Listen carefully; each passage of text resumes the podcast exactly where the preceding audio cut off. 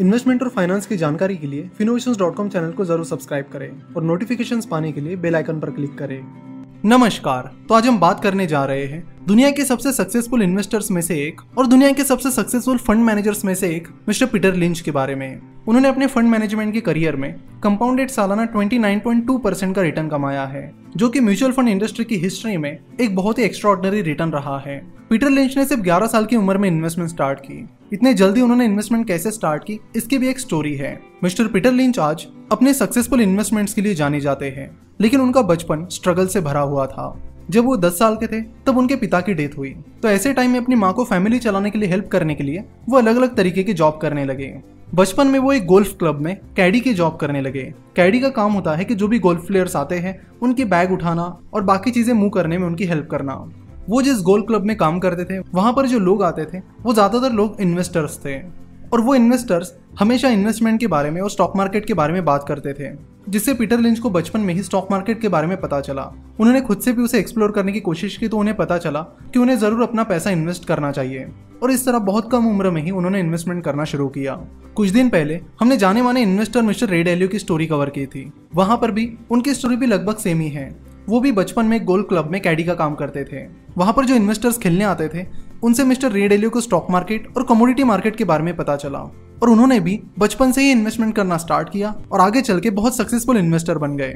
So on a lighter note हम ये कह सकते हैं कि आपको बचपन में कैडी के जॉब की अपॉर्चुनिटी मिलती है तो छोड़िएगा मत। अपनी सबसे पहली इन्वेस्टमेंट उन्होंने एयर कार्गो इंडस्ट्री में की। बचपन में उन्होंने एयर कार्गो इंडस्ट्री का एनालिसिस शुरू किया और उसके बाद फ्लाइंग टाइगर एयरलाइंस के कुछ स्टॉक्स खरीद लिए। आगे चल के उस कंपनी ने अच्छा परफॉर्म किया और मिस्टर पीटर लिंच को वहाँ पर अच्छा खासा प्रॉफिट भी हो गया। इनफैक्ट उन्होंने अपनी ग्रेजुएशन की फीस भी अपने इन्वेस्टमेंट पर मिले हुए रिटर्न से ही पे की है। ग्रेजुएशन कंप्लीट करने के बाद उन्नीस सौ छियासठ में उन्हें फिडेलिटी इस फंड मैनेजमेंट कंपनी में इंटर्नशिप मिल गई।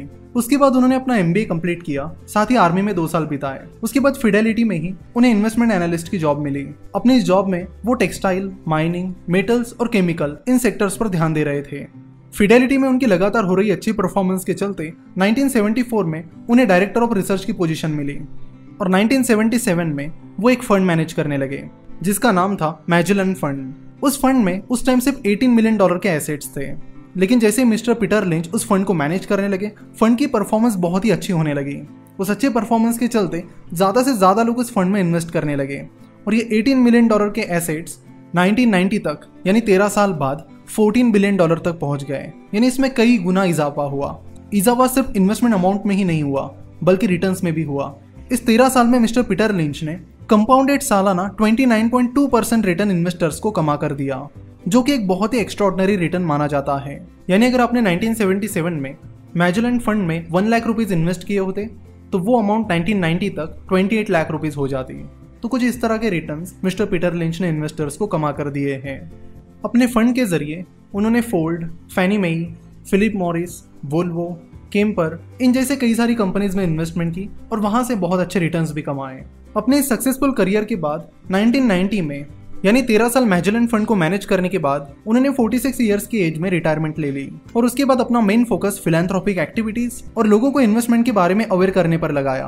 अब बात करते हैं पीटर लिंच के इन्वेस्टमेंट फिलोसॉफी के बारे में।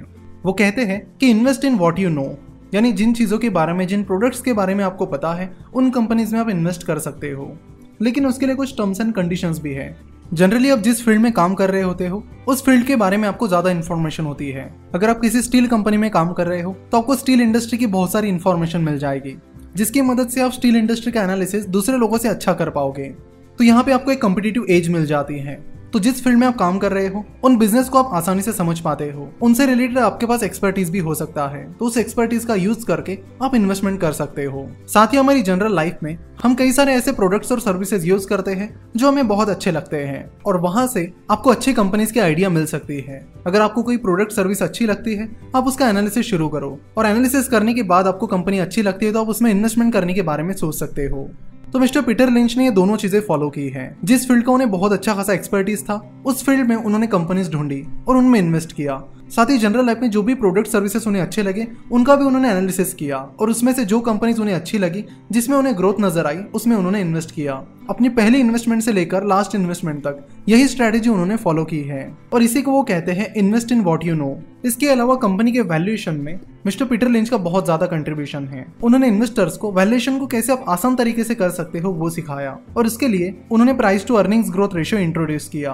पीजी रेशियो का फॉर्मूला है price to earnings ratio divided by growth of the company. तो यहाँ पर न्यूमरेटर में प्राइस टू अर्निंग्स रेशियो है market capitalisation divided by net profit of the company. तो प्राइस टू अर्निंग्स रेशियो हमें ये बताता है कि कोई पर्सन उस कंपनी के लिए उसके प्रॉफिट के मुकाबले कितनी गुना अमाउंट पे कर रहा है। अगर किसी कंपनी का प्राइस टू अर्निंग रेशियो बीस है तो उसका मतलब है कि आपको उस कंपनी को खरीदने के लिए उसके प्रॉफिट के बीस गुना ज्यादा अमाउंट पे करनी होगी। अगर प्राइस टू अर्निंग रेशियो दस है तो उसका मतलब है कि आपको उस कंपनी के प्रॉफिट के मुकाबले दस गुना ज्यादा अमाउंट पे करनी पड़ेगी उस कंपनी को खरीदने के लिए। पर प्राइस टू अर्निंग रेशियो में कंफ्यूजन ये है कि कैसे पता करें कि कितना पी रेशियो होना चाहिए। जरूरी नहीं कि पी रेशियो कम है तो कंपनी अच्छी है, जो कंपनीज बहुत ही खराब परफॉर्म करती है उनका भी पी रेशियो कम ही होता है। तो इस प्रॉब्लम को मिस्टर पीटर लिंच ने अपने पीजी फॉर्मूला से सॉल्व किया जिसमें उन्होंने प्राइस टू अर्निंग्स रेशियो को ग्रोथ से डिवाइड किया है। अब ये ग्रोथ फैक्टर आपको कहीं पर रेडीमेड नहीं मिलता है, ना ही इसका कोई रेडीमेड फॉर्मूला है। ग्रोथ आपको खुद को पूरी कंपनी को एनालाइज करके प्रेडिक्ट करनी है। तो मिस्टर पीटर लिंच कहते हैं कि अगर आपको अच्छी कंपनी अच्छे वैल्यूएशन पर ढूंढनी है तो उसके लिए आप एक चीज देखो और वो ये कि कंपनी का ग्रोथ रेट हमेशा कंपनी के प्राइस टू अर्निंग्स रेशियो से ज्यादा होना चाहिए। यानी अगर कंपनी का प्राइस टू अर्निंग्स रेशियो पंद्रह है तो कंपनी का सालाना ग्रोथ रेट यानी कंपनी की जो प्रॉफिटेबिलिटी ग्रोथ है वो सालाना पंद्रह परसेंट से ज्यादा होनी चाहिए। तो जिस केस में कंपनी का ग्रोथ रेट कंपनी के प्राइस टू अर्निंग्स रेशियो से काफी ज्यादा होता है तो उस कंपनीज को वो अंडर वैल्यूड कंपनीज कहते हैं। वही जिन कंपनीज में कंपनी का growth rate price to earnings ratio से कम होता है तो उन कंपनीज को वो ओवर वैल्यूड कंपनीज कहते हैं। तो जब भी आप किसी कंपनी का वैल्यूएशन निकालोगे तो पीई रेशियो को वहां पर जरूर इस्तेमाल कीजिए। यहाँ पे जो ग्रोथ फैक्टर है वो आपको पूरी कंपनी को एनालाइज करके उसके प्रोडक्ट्स, सर्विसेज और कंपनी से जुड़ी बाकी चीजों का एनालिसिस करके निकालना होता है। मिस्टर लिंच जो लोग स्टॉक मार्केट में नए हैं उनके लिए एक एडवाइस देते हैं। वो कहते हैं कि शुरुआत में आप कंपनीज की स्टोरीज पर फोकस करो कि अगर किसी कंपनी का स्टॉक हजार रुपए से दो हजार रुपए हुआ है तो आप ये पता करो कि ऐसा क्यों हुआ है। जिस किसी कंपनी में आप इन्वेस्ट करोगे वहां पर ये पता करो कि उस कंपनी की शेयर प्राइस लॉन्ग टर्म में बढ़ी है या फिर कम हुई है और मोस्ट इंपॉर्टेंटली वो क्यों हुई है। उनके अनुसार आपको शुरुआत में पेपर पोर्टफोलियो से शुरुआत करनी चाहिए। यानी आप पेपर पर लिख कर रखो कि अगर आप इन्वेस्टमेंट करते तो किस स्टॉक में आप कितनी अमाउंट इन्वेस्ट करते और कुछ टाइम बाद आप चेक करो कि आपकी उस अमाउंट की वैल्यू अब बढ़ गई है या फिर कम हुई है और अपना ये पोर्टफोलियो आप लॉन्ग टर्म में ही ट्रैक करो। मिस्टर पीटर लिंच ने ग्रोथ स्टेज कंपनीज पर फोकस किया था, यानी जो कंपनीज काफी तेजी से ग्रो हो रही है उनमें वो इन्वेस्ट करते थे और जैसे उनकी ग्रोथ स्टोरी खत्म होती थी वो उन कंपनीज को बेच देते थे। उनके अनुसार अगर आपको दस साल, बीस साल, तीस साल या उससे ज्यादा टाइम पीरियड के लिए अच्छे रिटर्न्स कमाने हैं तो स्टॉक मार्केट एक बहुत अच्छी जगह है। लेकिन अगर आपको सिर्फ एक दो साल में इन्वेस्टमेंट करके बहुत सारा पैसा कमाना है तो आपके लिए स्टॉक मार्केट शायद वो जगह नहीं है। उनके अनुसार ऐसे में आपको डेट इंस्ट्रूमेंट्स पर फोकस करना चाहिए जैसे कि मनी मार्केट इंस्ट्रूमेंट्स। अपने रिटायरमेंट के बाद वो Fidelity management and research company के पार्ट टाइम वाइस चेयरमैन रहे और साथ ही उन्होंने फिलैंथ्रोपी पर अपना फोकस जारी रखा। अपने कॉलेज जहाँ से उन्होंने ग्रेजुएशन किया उस कॉलेज को उन्होंने टेन मिलियन डॉलर डोनेट किए। साथ ही उन्होंने लिंच फाउंडेशन शुरू की और उसके लिए उन्होंने कई सारे एजुकेशनल और हॉस्पिटल इनिशिएटिव शुरू किए। साथ ही उन्होंने तीन किताबें भी लिखी हैं, जिसमें उन्होंने अपना इन्वेस्टमेंट एक्सपीरियंस सभी के साथ शेयर किया है। उनकी तीनों बुक यानी learn to earn, one upon Wall Street और बीटिंग द स्ट्रीट बहुत अच्छी बुक्स हैं और इनमें से दो बुक्स यानी लर्न टू अर्न और वन अपॉन वॉल स्ट्रीट, इन दोनों बुक्स की समरी हम पहले ही यूट्यूब पर अपलोड कर चुके हैं जिसकी लिंक आपको नीचे डिस्क्रिप्शन में मिल जाएगी। अब आप हमारे सारे कोर्सेज चौदह डेज के फ्री ट्रायल में देख सकते हो। हमारे सारे कोर्सेज के लिंक नीचे डिस्क्रिप्शन और कमेंट बॉक्स में दी गई है। नीचे दी गई लिंक्स आपको स्किल शेयर इस प्लेटफॉर्म पर रिडायरेक्ट करेगी। हमारे कोर्सेज देखने के लिए वहां पर आपको साइन अप करना होगा।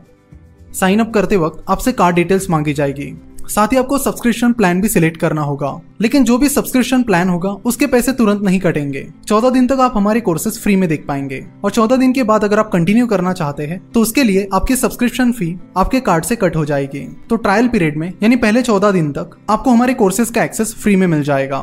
जो भी आपके सब्सक्रिप्शन चार्जेस कटेंगे वो चौदह दिन के बाद कटेंगे और उसे आप चाहो तो चौदह दिन से पहले कैंसिल भी कर सकते हैं। तो इस फ्री ट्रायल पीरियड का आप जरूर फायदा लें। आपको ये वीडियो कैसे लगी नीचे कमेंट करके जरूर बताएं और ये वीडियो अपने सारे दोस्तों के साथ भी शेयर कीजिए ताकि उन्हें भी मिस्टर पीटर लिंच और उनकी इन्वेस्टमेंट फिलॉसफी के बारे में पता चले। आज की केस स्टडी देखने के लिए और हमसे जुड़े रहने के लिए आपका बहुत बहुत धन्यवाद।